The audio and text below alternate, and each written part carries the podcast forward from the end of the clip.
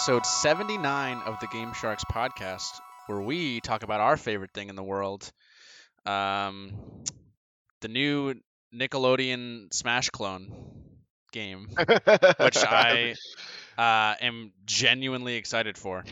I I yeah, I am really interested in seeing like how that comes out.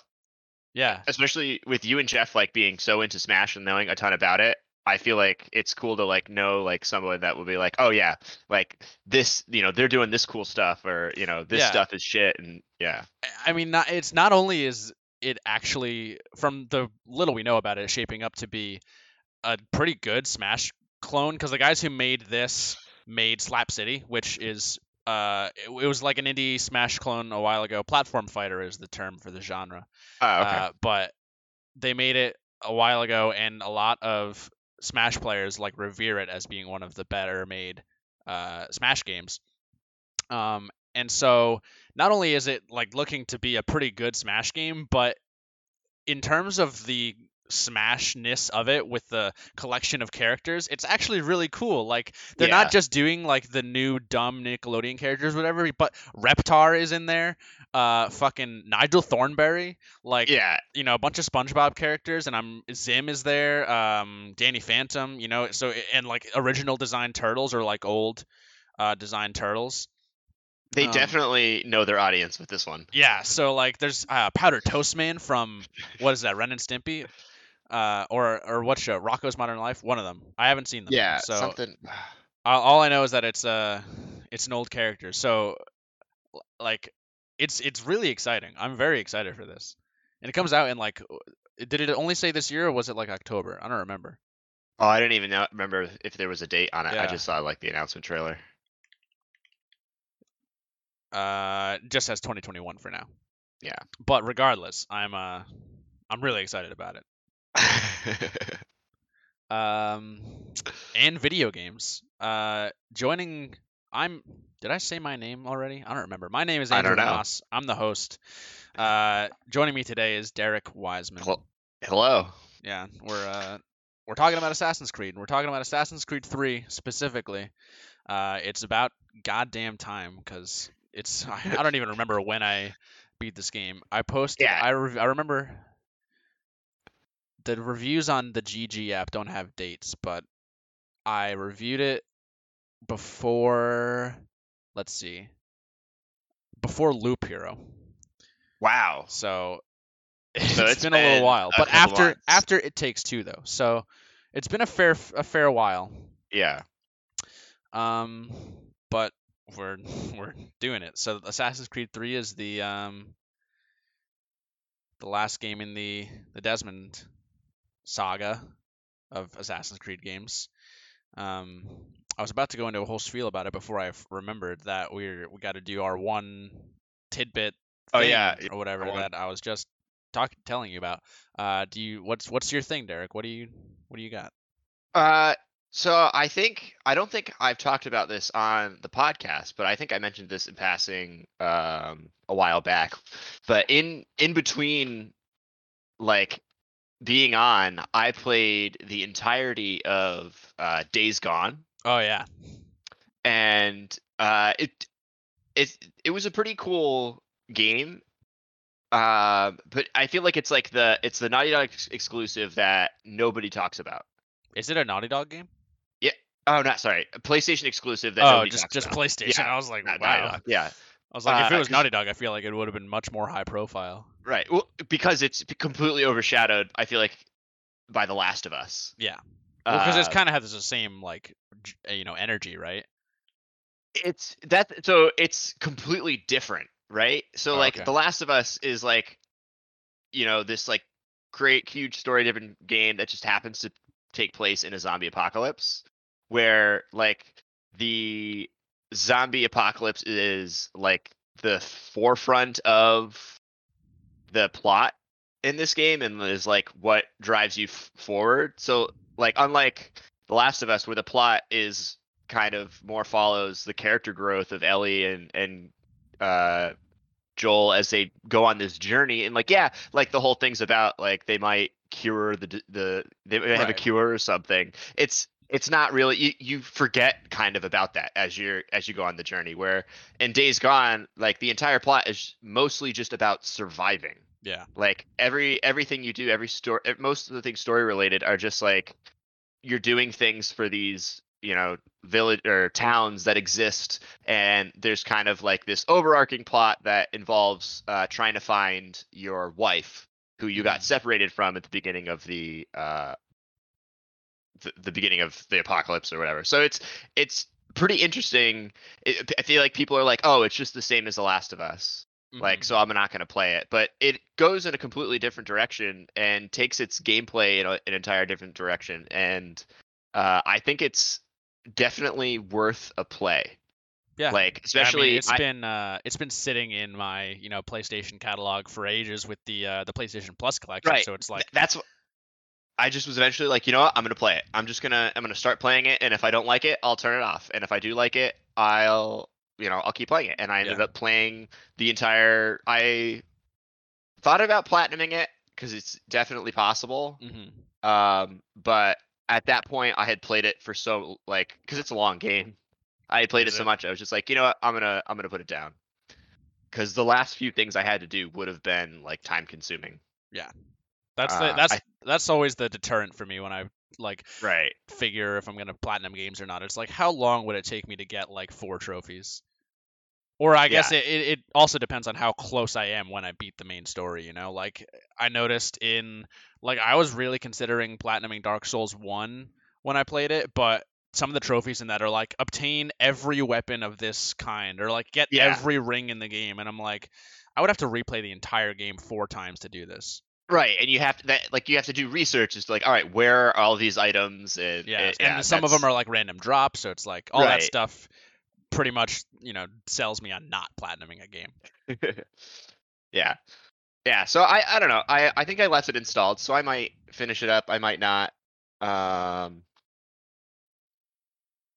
What was uh oh the one thing it so the reason I think the main reason I wanted to like got into playing it was everyone was so uh upset that the The sequel like was the sequel was basically like canceled whatever. Um, and now down. i'm kind of like i was like well it- like it didn't do that well that's why. And then now i've played it i'm like damn i kind of wish there was another game coming. Yeah, so i right? don't know maybe bend will get after their next game they'll get another shot to go back to the uh the days gone universe. Yeah, uh, especially with it coming out to pc maybe uh sony will see like hey actually people do kind of like this ip and so yeah yeah. I mean, I don't know, man. Jason Schreier kind of said the Days Gone sequel doesn't exist and will never exist. So Yeah, right. well, hopefully, maybe one day it will. yeah, one day he'll allow it. Um, well, that's that's cool. I, I remember that you said that you were playing it, but I I uh, don't actually know anything really about it, but I might give it a try someday. Um, my my one game, I guess, is Dark Souls 2, which I have recently picked back up. Uh, I'm on vacation this week from work, so I'm kind of just sitting at home doing nothing. Um, and so I figured the last thing, the last time I had a vacation, I played a shit ton of Dark Souls 1. So this vacation, I want to play Dark Souls 2. Uh, and so that has been the plan. I restarted my file because I just wanted to start fresh. I was I was wondering whether or not I had picked the right class or Mhm. like statted my character correctly, uh, whether I had screwed myself based on the area of the game I was in. So I uh, uh, restarted and have since gotten past the point that I was at. Um, I realized that the place I was stuck in was like didn't actually lead anywhere. So, so do you remember in Dark Souls 2 how in like the first area of the game you get attacked by Armorer Dennis?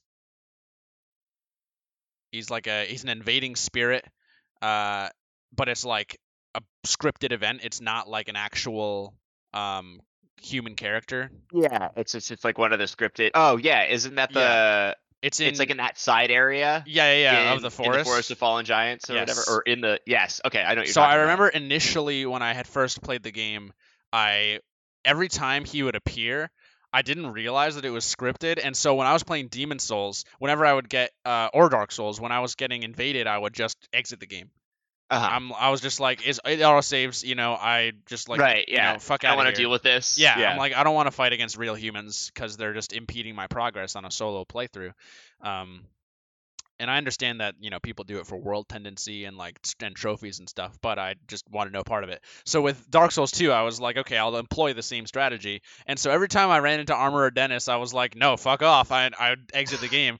And so I think the reason that I got that I got myself turned off from it and never went back is because I didn't realize that Armor Dennis was a was a AI. I thought he was just a real person. So this time when Armor Dennis showed up, I was like, okay, bring it on, and I fucking whooped his ass.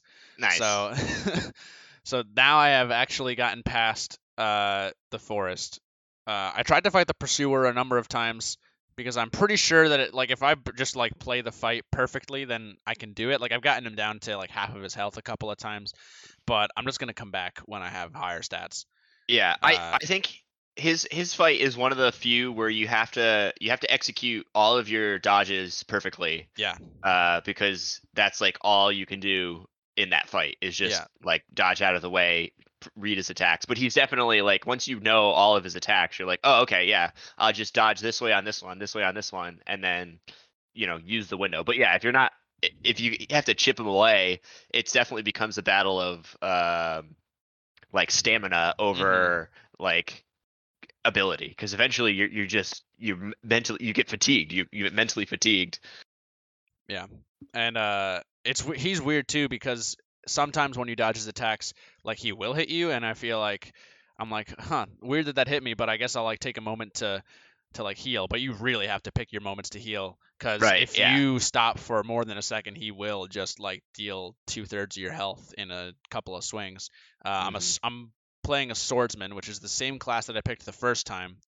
uh but i am uh i guess going at it with a better mindset, like focusing more on what the strengths are. I like looked up a couple of tips uh, just to kind of get my head around it a little better. Mhm. Um, but now I'm in the uh, the next area, the Tower of Flames. Um, Nice. So I am uh, about to fight the Dragon Rider, I think. So I'm, Yeah, I'm dra- having uh, I'm having more fun with it this time. dragon Uh, rider's a piece of cake in comparison to the pursuer yeah, apparently. So I've heard. Apparently he's really easy if you like activate those two switches, which I did. So yeah Um, so yeah, that's where I'm at. That's what I've been doing. Um, but moving on to the main topic, which is Assassin's Creed 3. Oh boy. So Derek, when was uh, when was the last time you played Assassin's Creed 3? I played it on launch i believe so that was 2012 right Yeah, because that was Yeah. right when the uh, you know whole end of the world zeitgeist was yeah. upon us. which is was quite fitting Yeah. with the whole plot line and everything Exactly. Yeah, I mean, do you remember? do you remember like what your what your perception of it was? What how did you how did you like it? Uh, I I want to say I liked it at the at the time. Um, I really liked the I liked the story. I thought they did a good job with that. Uh, I liked the new characters for the most part. I've kind of I think Connor was one of those characters where at first I didn't really like him, and then I kind of did, and then like in past I'm like, oh, I I he's not that bad. Um, but yeah, uh, And then, and then my, my follow up question to that is how have those opinions changed over the last you know nine years? Yeah. Uh this is this would be an interesting one to revisit uh cuz it it definitely right back this was the first time again that or the second time that they were like all right we're going to change up the formula just a tad yeah, in this one and we're going to add some new mechanics you know maybe remove some outdated ones and yeah. Each uh, so it was uh, kind of exciting yeah each Assassin's Creed game in the franchise up to this point has taken some sort of iterative step. Uh, where they like keep adding stuff and like add new ideas and you know change some change some bugs, change some quality of life um, you know aspects. Um, and but this one I think has taken the furthest leap out of all of the games so far, maybe with the exception of one to two, because two added just like yeah you know fundamental necessary mechanics to like make it a, a video game but this one like just kind of i feel like they just had a dartboard and they were like throwing darts at it but they just you know threw darts until they hit everything on the board because Right. they just add so much to this game. Uh, they like to call the the first four games open world games, but I feel that this is the first one that really has any right to be an, an open world game with the frontier region. Uh huh. Um, Yeah.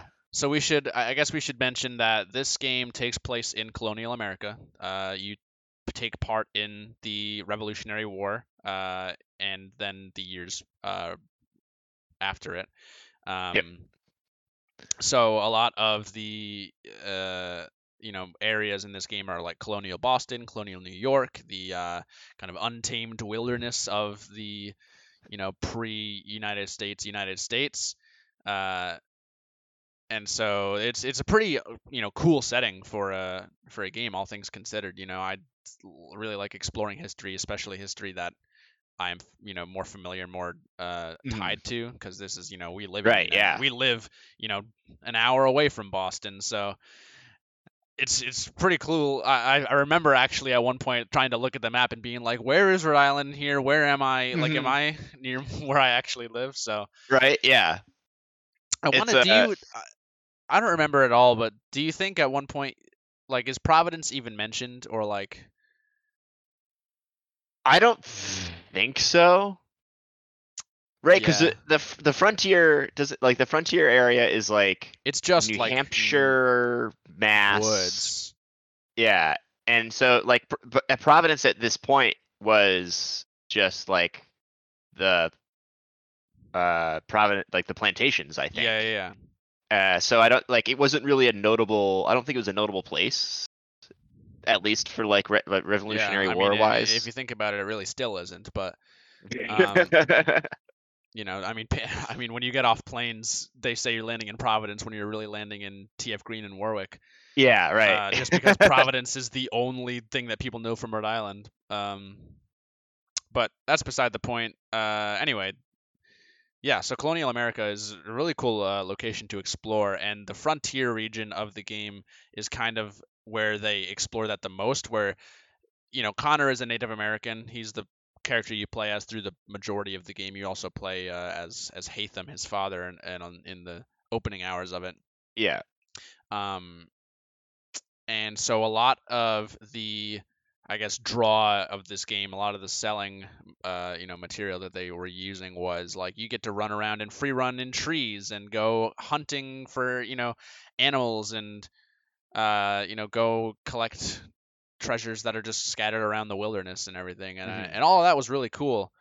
Um, so this is really and like in order to get from location to location you do have to like you know ride or run through the frontier a number of times uh so i like that they tried to do it. The problem is there's no point and that is uh i think something that i will retread on many times throughout this episode is that sure they added a lot of mechanics to this game. They added so many like collectibles and side missions. Like there's this whole like uh freaking uh, what's it called? The um the like the homestead stuff the trading that's what i was thinking Yeah, the yep, trading yeah. uh missions where you can like it, it's like all interconnected but it has no bearing on the story or like your gameplay as far as i know there's no like benefit to your character you don't get stronger by doing it so there's just so many mechanics that have like no impact whatsoever. So right. like, They're kind of just like added as things to do. yeah, it's like you In can, the open world. You can do them, but there's no reason to do them. So that was like Yeah. it I feel it's like- very weird, you know? hmm This is this is like the point in in Ubisoft like history where there starts to become like this cookie cutter experience with their open world games. Mhm. Uh, this was definitely, I think, the first. I think when did thi- like it was this game and What like Far Cry 3? Far, Far Cry Three, which came out the same year. oh that- boy. Like this, yeah, this was the beginning of the uh the Ubisoft open world. Era.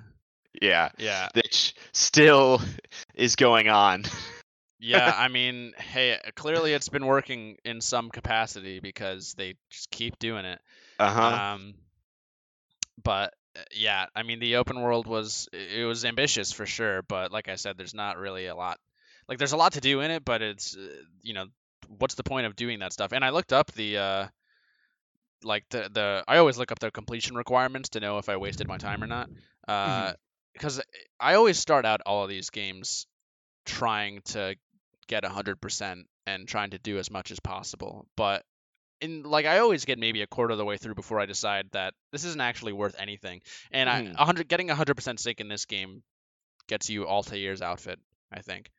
Yeah. Uh, and yeah, then the other thing it. that I have to remember is that the rewards for getting 100% sync in pretty much all of the Assassin's Creed games so far uh, are like costumes or things that only impact you if you are still playing the game. Which, if you've completed the story, why are you still playing the game? Right. Especially, you know, you know, ten years later when, like, because there was this no, was it is it this or Revelations that was the first one to have multiplayer? Because this had an Uh, online Brother- mode. Brotherhood. Was I it think, Was Brotherhood? the first. Either yeah. way, they have yeah. This is in that weird era where they're like there are like multiplayer modes in single player games. The Last of Us had one with factions. Right. um, yeah. Yeah. That came out the year after this, but uh, this had the they have like some like assassination multiplayer mode where you like assassinate other people. Uh, so unless you're playing that, you know, concurrently, then why I don't like the Right. the, What's the point? rewards don't really mean anything. So I always decide to stop because they're never worth it.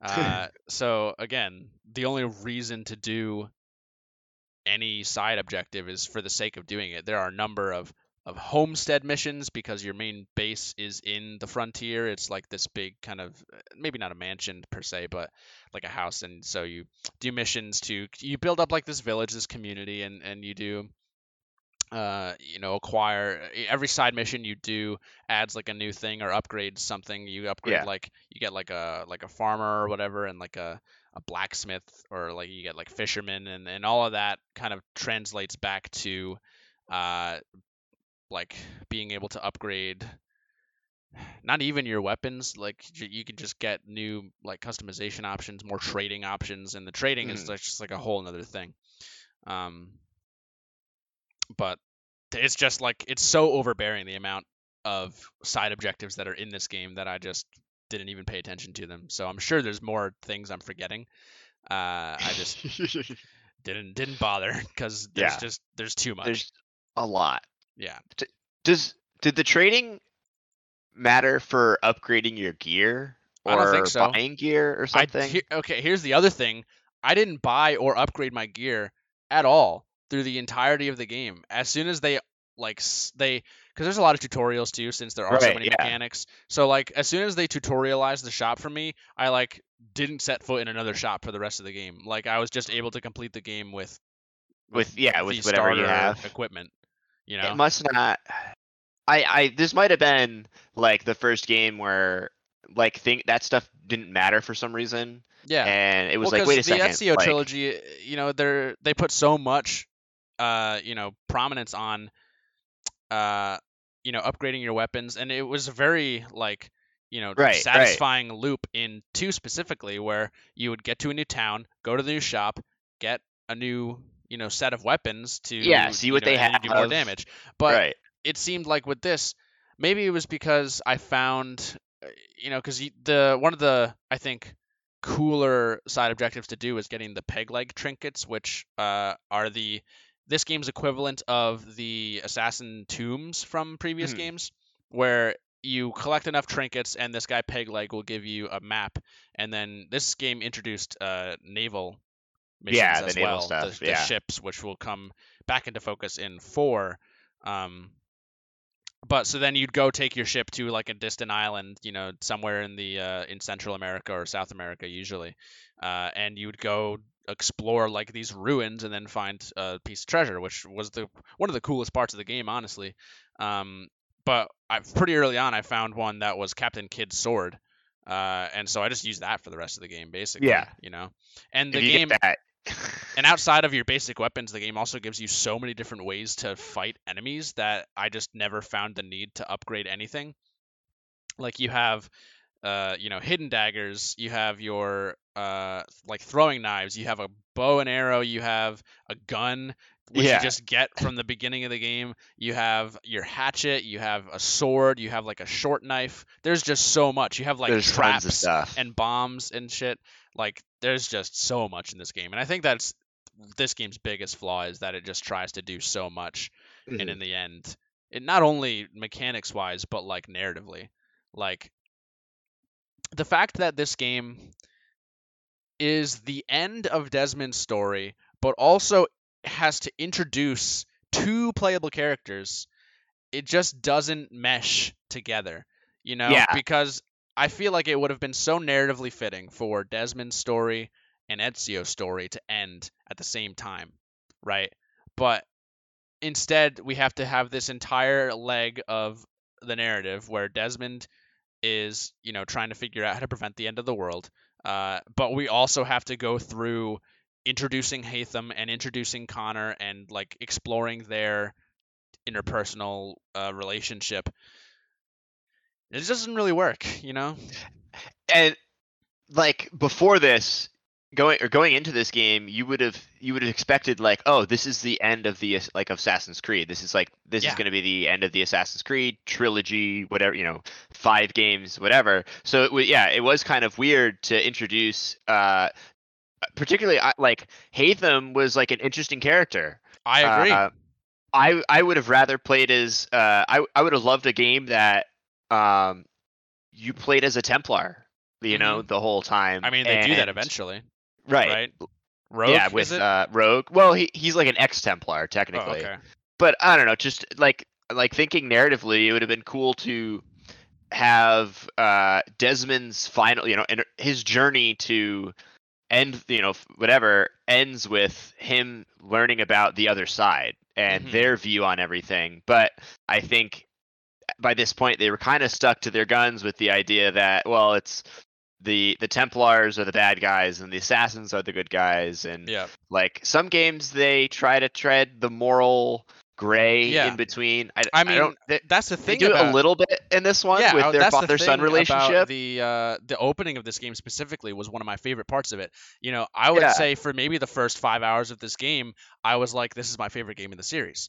For a- for that brief moment, because you know, I was out of the gate like it was paced really well, it was directed really well. Uh, you know, outside of the narrative stuff, it automatically mapped the PS4 controls correctly. So like I was stoked about that. The all of the free running felt really smooth. Everything felt natural, you know. Uh, and then getting into the character stuff, and eh, I guess it sucks that I already knew the twist, but the Yeah. opening hours of the game are really cool with Haytham. You know, Haytham is a cool character. Uh, he clearly has his own, you know, set of morals and and a code or whatever, and you have no reason to not, you know, believe that he's an assassin, right? Like you are yeah. playing as Desmond, you know, controlling Haytham. Uh, so you know you're you have the, essentially the same lens as Desmond does. You know, you have no reason to assume that he's not an assassin.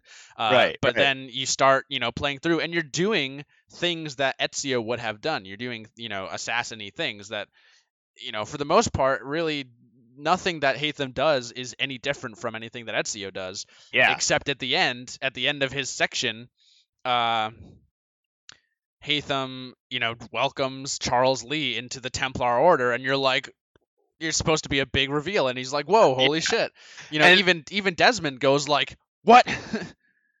yeah. Uh, Like playing it on launch, it was like holy shit. Like you did not expect. Yeah, it was a cool twist then. yeah, it was like I really really loved the blurring of the lines between Yeah. assassin and Templar in that moment. And it's like it's supposed to be, I think, you know, thought provoking, and I think it would have been more thought provoking had we continued from Haytham's perspective. Oh yeah. But instead, then it switches to Connor, who sucks. You know, I, I said Ethan Winters was one of the worst video game protagonists ever. Well, Connor is definitely up there, in my opinion. Because oh, ba- oh boy, I hate that guy. uh, it's like, so I guess we'll explain the story real quick. Uh, basically, Haytham is going to. Uh, he's you know a Britishman, an Englishman who is going to the the colonies to find this cave uh, because you know apples of Eden, hidden power, or whatever, all pretty much the same thing that's been going on in the Assassin's Creed series up to this point. Uh, and in doing so, he kind of, you know, works for the Templars first and the the Kingdom second. So he kind of fucks around with the you know British uh, army a little bit. You know, frees some Native American captives. Uh, in doing so, meets one Native American woman whose name I do not remember, uh, and he and her team up in a number of missions to kind of foil the the British people's plans. And then they uh, conceive a child. Uh, that child ends up being Connor. Um, and then uh, it's revealed that Haytham is one of the Templars. So from there, we switch perspectives to uh, to Connor, and it kind of goes through a flash flashbacks of his life uh, from different mm. periods.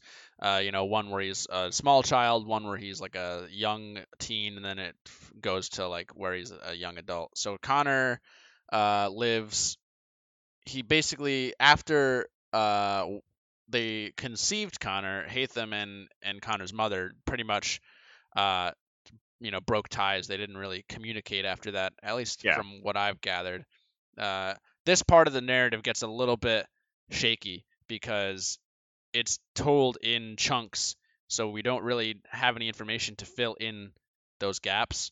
Right. Um, but the the next like big moment was supposed to be uh, Connor and his friends are playing hide and seek in the woods, uh, and they get found slash attacked by Charles Lee and Haytham's other like officers or whatever. Mm-hmm. Uh, you know, which is supposed to be like this inciting incident. It's creating an enemy for Connor, and while they capture Connor, Connor gets knocked out, uh, and then when he wakes up, his village is on fire, uh, and his mother dies. Uh, and there was a nice touch in this in this moment, I will say, where they give you an action command, which they have been doing. Ubisoft is known to do um, and they give you an action command to like lift the burning wood off of his mother but no matter how many times you press it nothing happens so yeah. and like that's a that's a neat touch um and so connor's mother dies and then uh from then what happens? Uh the village elder has an apple of eden uh and so like she like lets Connor interact with it or whatever, and Connor gets this vision from one of the ancients, one of the Isu, uh, Minerva or the other one. Juno, Juno, one of the two. One of the two. I don't remember which is which. Um, and that, that the Juno basically tells him to like like she like gives him purpose, I guess. Like she basically tells him like go seek out the assassin order because you're an assassin, uh, and go find like this one guy.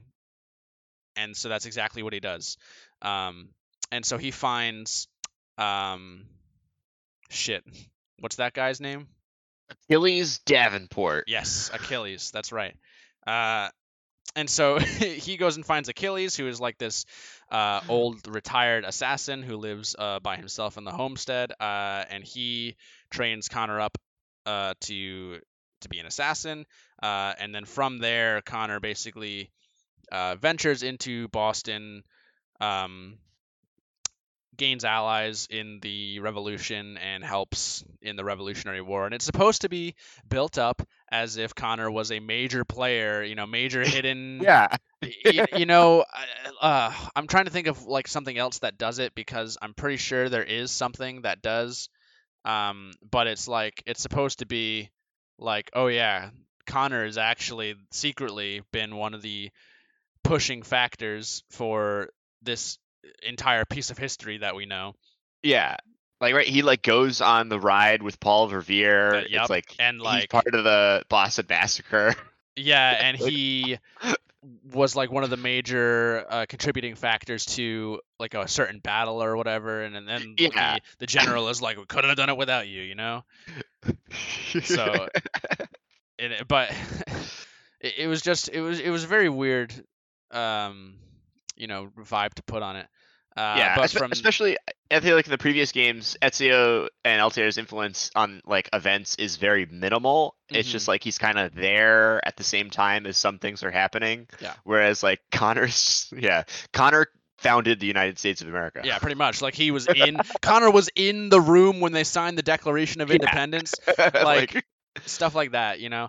Uh, and so kind of throughout this whole time, Connor is uh, one by one assassinating uh, the initial like you know Haytham's group of generals, right? Uh, with Charles Lee really being the one big bad of it, since Mhm. Charles Lee was the leader of the raid that killed Connor's mother. Um, and so uh, it is played up throughout the entire game that Haytham is supposed to be kind of the one behind it all, right? Because they work under Haytham. But it's eventually revealed that Charles Lee kind of plays by his own rules, and Haytham w Mhm. like didn't even know that uh, Connor's mom died, let alone that Charles Lee burnt their village to the ground. yeah, Um, and so, um, in the end, Charles Lee ends up being like the big bad, right? Uh, and so Connor kills all of them, including Haytham, uh, and then from there, I don't remember what what does Connor do? Kind of nothing, right? Like he kind of just exists.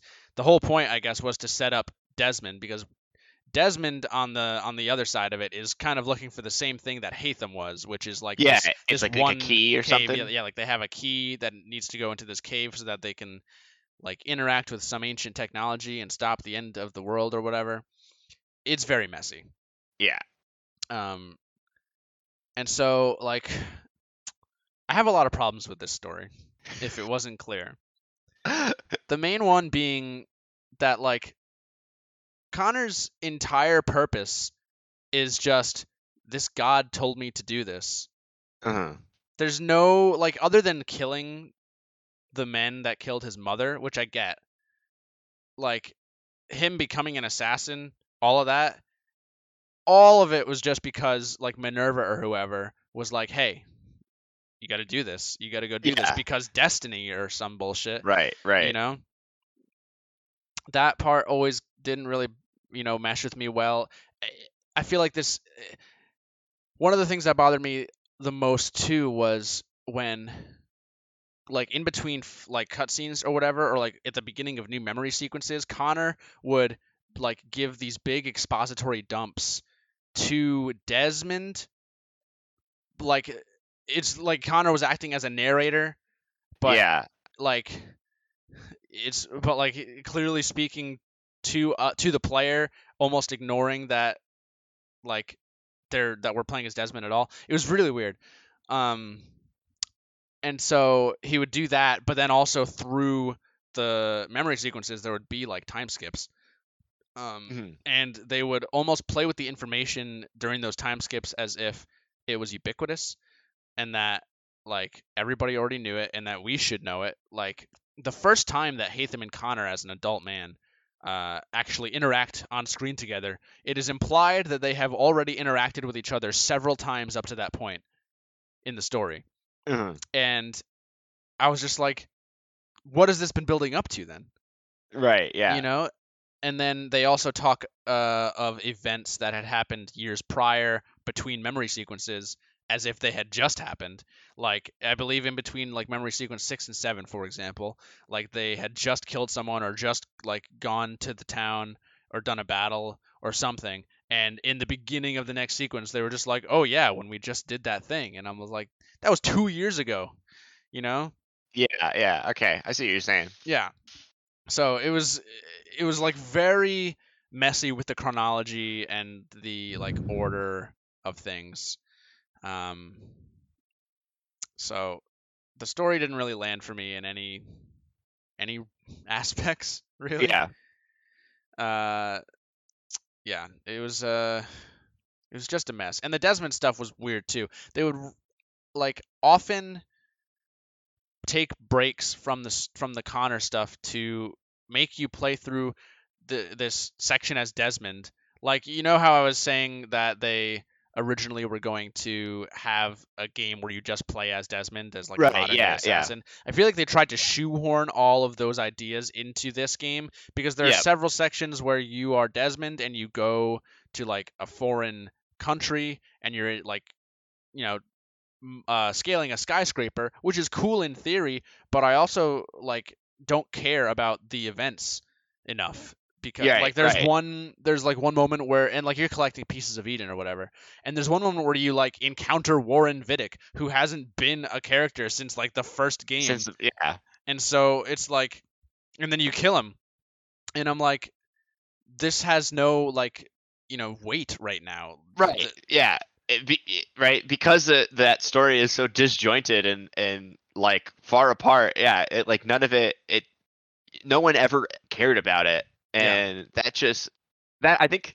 it's it's easy to forget about the flaws of Connor's story because of how prevalent the flaws in Desmond's story are and Yeah. how just like that like I don't remember any I don't remember much about Connor's story because all I can think about is how dumb the end of Desmond's story was. Yeah, and the ending is pretty dumb too. After you finish Connor, uh, there is like probably another hour of Desmond stuff where Yeah. you have to like you know parkour around in the cave that you're in or whatever, and then there's the whole ending cutscene where Desmond like like interact like the like Juno and Minerva are basically two opposing factors of the Isu thread where like Minerva wants Desmond to like see I don't even remember like it was so it was so like hastily thrown together and it plays with a lot of factors from the story that were like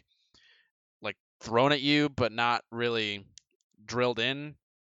So uh, like like they they want you to do different things and eventually I think like Desmond decides to basically Desmond sacrifices himself uh and I don't remember what happens after that um So the, I have the Wikipedia page right. So the whole thing yeah is that if so if he activates the thing and prevents the solar flare uh which is gonna what's gonna blow up the world or whatever Uh-huh. destroy uh juno will be freed right and so minerva comes in and is like don't it's gonna free her and she's gonna like conquer humanity and this is actually reading this is answering some questions i had with valhalla really yeah. Uh, so yeah. So then he does, and Juno is like, "Thank you," and like pieces out, yeah yeah yeah Desmond dies. Right. But then Desmond, there's like a little brief cutscene after where Desmond is kind of revered as like this hero or something, Yeah. uh, which doesn't make sense because everything that he's done so far has been from the shadows, and right. you know, it's supposed to be in secret. yeah, nobody has any like should have no knowledge of the the things that he's done. Any of this. Yeah, and so it's like also Desmond's dad was there the whole time, Mhm. and they had this like really weird father-son relationship that wasn't really built up before then. Yeah. Uh, I mean, Des- Desmond's dad was in Revelations, but we never really like saw the two interact. Um, so it was just it was really weird.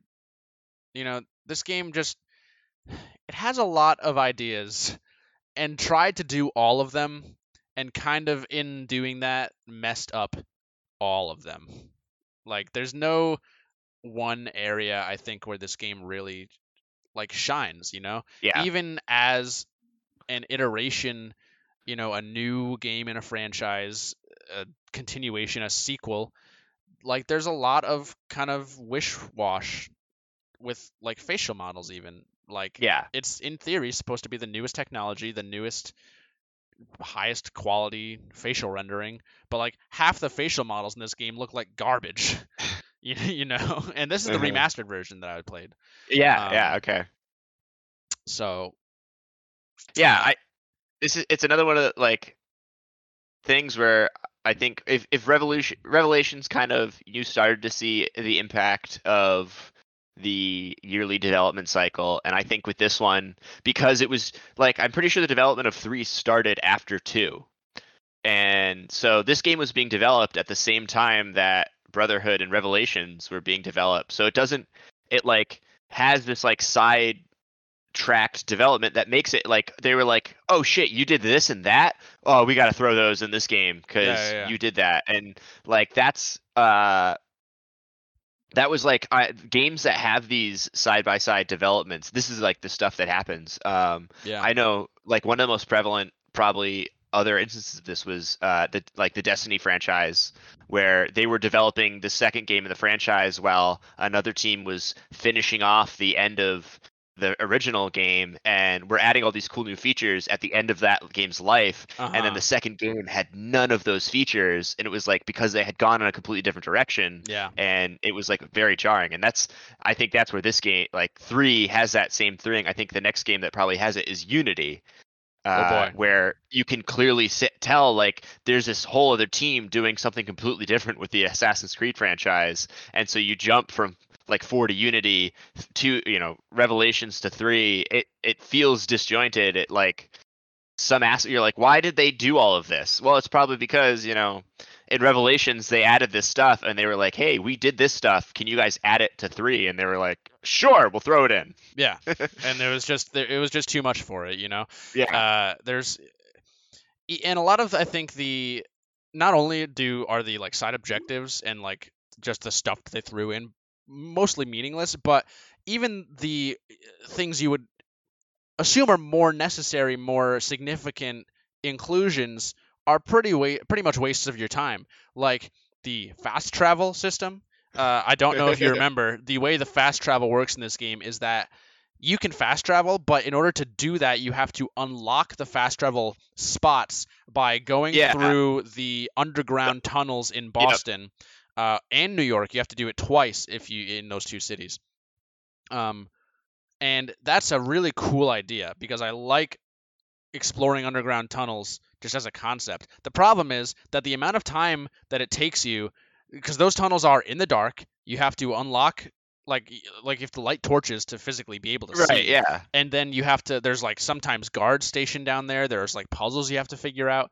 Uh, the amount of time it takes you to actually unlock all the fast travel stations is probably the same if not longer than actually just walking to where you need to go. Right. So i was just like what is the point?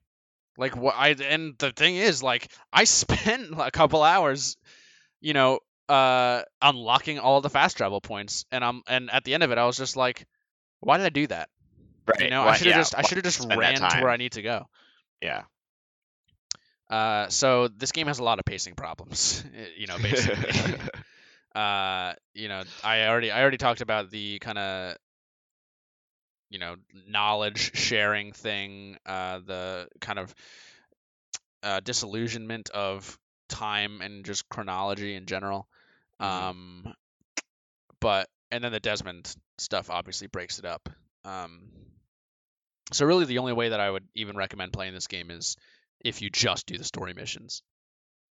Because like, Yeah, just the other- avoid- yeah, everything else avoid just, the rest of just it. wastes your time unless you really enjoy running around the frontier and doing action commands to skin wolves. You know, because like, man, That- that's all you got yeah, and there's a lot of stuff to collect too. There's feathers again in this game. There's the almanac pages, which, you know, cool. You meet Ben Franklin. You know, know, a lot of, and I feel like this game more than the others is the novelty game for like meeting characters and yeah stuff. the because history Hanging out with Leonardo da Vinci was awesome because the fictional version of Leonardo was a great character, uh, but also because of the recognizability of Leonardo da Vinci. But in this game, especially because you know a large majority of the people playing it are you know people from the United States, so this is like stuff that we grew up learning in schools. So like they just threw Benjamin Franklin in there. He doesn't really have any weight on the story, but you can collect his almanac pages, and then like you, there's like a cutscene where you talk to him. You know.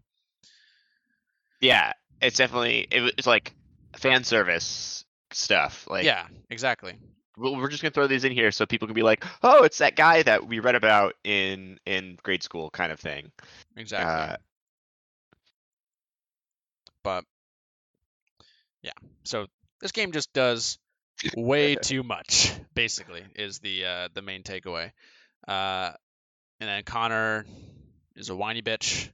All he does is is moan about everything and like complain to everybody, but for some reason he, they still paint him as like this uh, like stand up guy and for some hmm. reason like all the revolutionaries just like like him immediately and are friends with him and they're like, "Oh yeah, I know this really cool guy Connor. He can help you out." And I'm like, all he did was like be a, a dick to you. Yeah. So I'm I'm I guess I'm I'm disappointed because I initially really liked this game. Like when I first started, the everything felt smooth. All of the new animations for like getting assassinations are sick cuz Yeah. the there's like this one where he like like grabs one dude and like or like he like piles two guys on a sword or whatever. He'll do like these drive-by double kills where like you stab one guy, turn around, stab another one, and just keep walking, and it was like it's really awesome. Uh, there's like fighting with a tomahawk was cool, you know. Mhm. Um, but there's too much, too much. Uh, I guess garbage on top to to really get me to to like it, you know. yeah, yeah.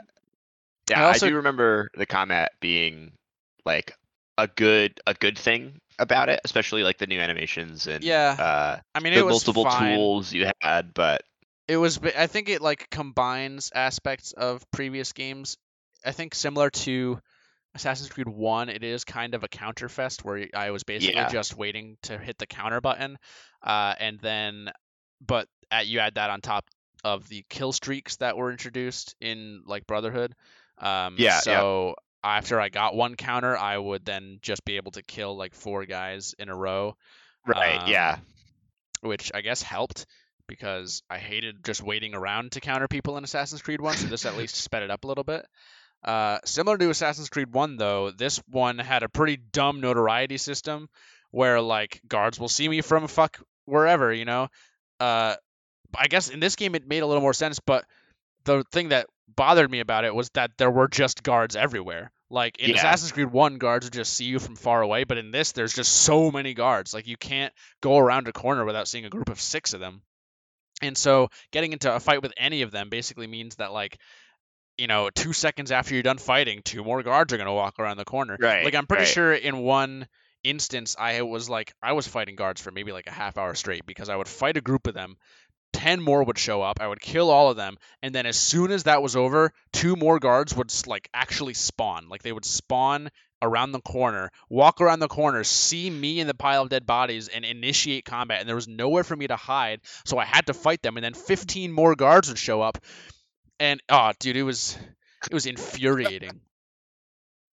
Eh, like it, t- it would just take like you know 15 45 minutes sometimes to like just get clear of guards Yeah. uh, and they reduced the amount of ways that you can like reduce your notoriety. Like I believe the only real way was to like bribe officials. yeah, uh, the, right. There's not like the the, the posters you can rip down or There weren't I- posters, no. I mean, if there were, they were like far fewer. yeah. So, yeah, it was uh, it was very frustrating at times. They also like throw similar to old, you know, Assassin's Creed games. They just throw in different random gameplay mechanics in general. Like there's this one section where you're like fighting a uh, a battle and you have to like operate a stationary cannon and and like Yeah. shoot at dudes, uh, which was like cool, I guess. Actually, I just remembered the coolest part about this game is all of the board games you can play in it. Because a lot of them are like these old colonial board games I've never heard of. That it's like, okay, this was what they did for fun back then.